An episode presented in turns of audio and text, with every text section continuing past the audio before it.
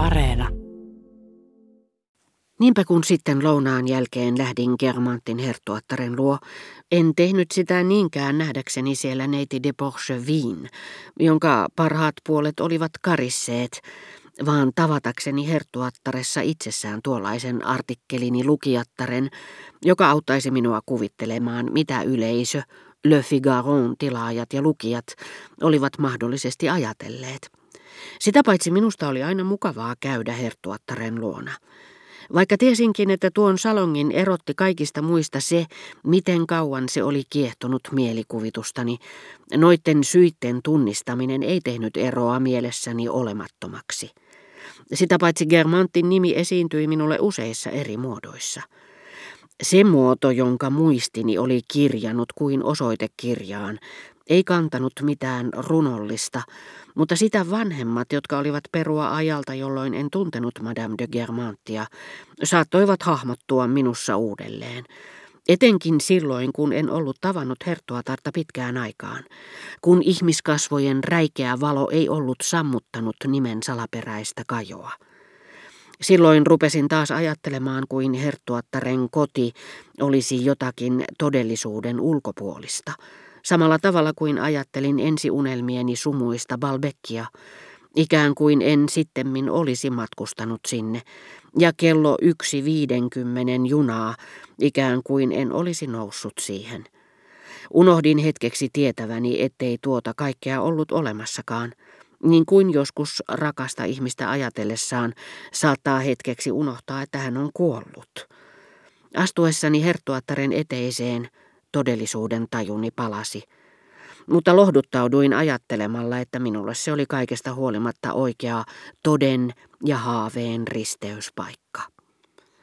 Salonkiin astuessani näin heti tuon vaalean tytön, jota olin vuorokauden ajan luullut siksi, josta sään luu oli minulle puhunut. Hän itse pyysi Tarta esittelemään minut hänelle uudestaan. Ja minulla oli sisään tullessani tosiaan tunne, että hän oli minulle erittäin tuttu, mutta se hävisi herttuattaren sanoessa, ahaa, te olettekin jo tavannut neiti de Forchevin. Olin päinvastoin varma, ettei minulle koskaan ollut esitelty ketään sen nimistä tyttöä. Se olisi kyllä jäänyt mieleeni. Niin tutuksi tuo nimi oli muistilleni käynyt, siitä pitäen kun olin kuullut kerrottavan Odetten menneistä rakkausseikkailuista ja Suonnin mustasukkaisuudesta. Kaksinkertainen erehdykseni, se että olin luullut de Lorgevilleä de Porchevilleksi ja rakentanut Eporchevillen Forchevillestä, ei sinänsä ollut mitenkään merkillinen. Erehdymme uskoessamme, että asiat ilmenevät sellaisina kuin ne todella ovat. Nimet niin kuin ne kirjoitetaan, Ihmiset liikkumattomina olentoina, jollaisina valokuva ja psykologia heidät esittää. Mutta tämä ei tavallisesti lainkaan vastaa havaintojamme. Me näemme, kuulemme, käsitämme maailman vallan nurinkurisesti. Toistamme nimeä sellaisena kuin sen olemme kuulleet, kunnes kokemus korjaa erehdyksen. Niin ei kuitenkaan aina käy. Combreessa kaikki puhuivat Françoisille neljännesvuosisadan ajan rouva Sazeraasta. Ja Françoise sanoi aina vain Sazeran. Eikä siihen ollut syynä hänen ylvään lujatahtoinen tapansa pitää kiinni virheistään, tapa jota meidän vastaväitteemme vain vahvistivat, ja joka oli ainoa vuoden 1789 tasa-arvoaatteista, jonka hän oli lisännyt Saint-André de Chancein Ranskaansa. Hän ei vaatinut kuin yhtä kansalaisoikeutta saada ääntää sanat toisin kuin me, ja pysyä väitteessään, että sanat hotel, ete ja er olivat feminiinisukuisia. Tosiasiassa hän aina ja jatkuvasti kuuli Sasera.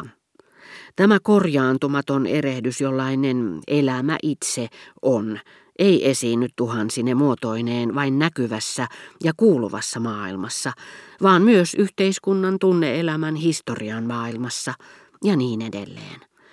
Hovioikeuden presidentin rouvalle Luxemburgin ruhtinatar on pelkkä puolimaailman nainen. Millä ei sinänsä ole suurtakaan merkitystä. Hiukan enemmän merkitystä on sillä, että Odette on Suonnin silmissä luokse pääsemätön nainen. Hän hän rakentaa siitä kokonaisen rakkaustarinan, joka muuttuu vain entistä tuskallisemmaksi, kun hän tajuaa erehtyneensä. Vielä enemmän merkitystä on sillä, että saksalaisten silmissä ranskalaiset hautovat vain kostoa. Meillä on maailmasta vain muodottomia, hajanaisia vaikutelmia, joita sitten täydennämme sattumanvaraisilla mieleyhtymillä, noilla vaarallisilla neuvonantajilla. Minun ei siis olisi pitänyt suuremmin hämmästyä kuullessani Forchevillen nimen, ja mietinkin jo, oliko vaalea tyttö sukua sille Forchevillelle, josta olin niin paljon kuullut puhuttavan. Mutta tyttö sanoikin välittömästi, ilmeisesti välttääkseen hienovaraisesti kysymykset, jotka olisivat olleet hänelle epämiellyttäviä. Ettekö muista, että tunsitte minut hyvin ennen vanhaan? Te kävitte meillä usein. Minä olen ystävättärenne Gilbert. Huomasin kyllä, että te tunnistanut minua. Minä muistin teidät heti. Hän sanoi sen ikään kuin olisi tunnistanut minut siinä salongissa, mutta todellisuudessa hän oli tunnistanut minut kadulla ja tervehtinyt, ja myöhemmin Hertuatar sanoi hänen kertoneen kuin jotakin hassua ja eriskummallista ainakin, että olin seurannut ja hipaissut häntä kuin kevytkenkäistä naista. Kuulin vasta hänen lähdettyään, miksi hän oli nyt nimeltään Forcheville.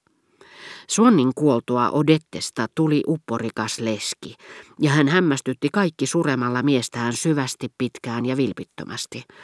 Fosvi meni naimisiin hänen kanssaan, tehtyään ensin pitkän vierailukierroksen sukulaisissaan ja varmistuttuaan siitä, että nämä ottaisivat hänen vaimonsa vastaan.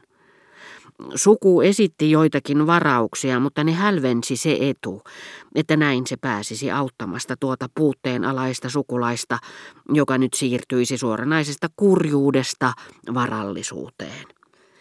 Pian sen jälkeen kuoli Suonnin setä, jolle oli kertynyt valtava perintö usean sukulaisen kuoltua peräjälkeen, ja hän jätti koko omaisuutensa Gilbertelle, josta tuli eräs Ranskan rikkaimmista perijättäristä. Mutta se oli sitä aikaa, jolloin Dreyfusin jutun seuraukset olivat saaneet aikaan paitsi juutalaisvastaisen liikkeen, myös sen, että seurapiirit avautuivat yhä useammille juutalaisille. Poliitikot eivät olleet erehtyneet laskiessaan, että juridisen erheen paljastuminen merkitsisi kovaa iskua juutalaisvastaisuudelle mutta eräänlainen mondeeni juutalaisvastaisuus oli siitä päinvastoin kasvanut ja kiihtynyt ainakin väliaikaisesti.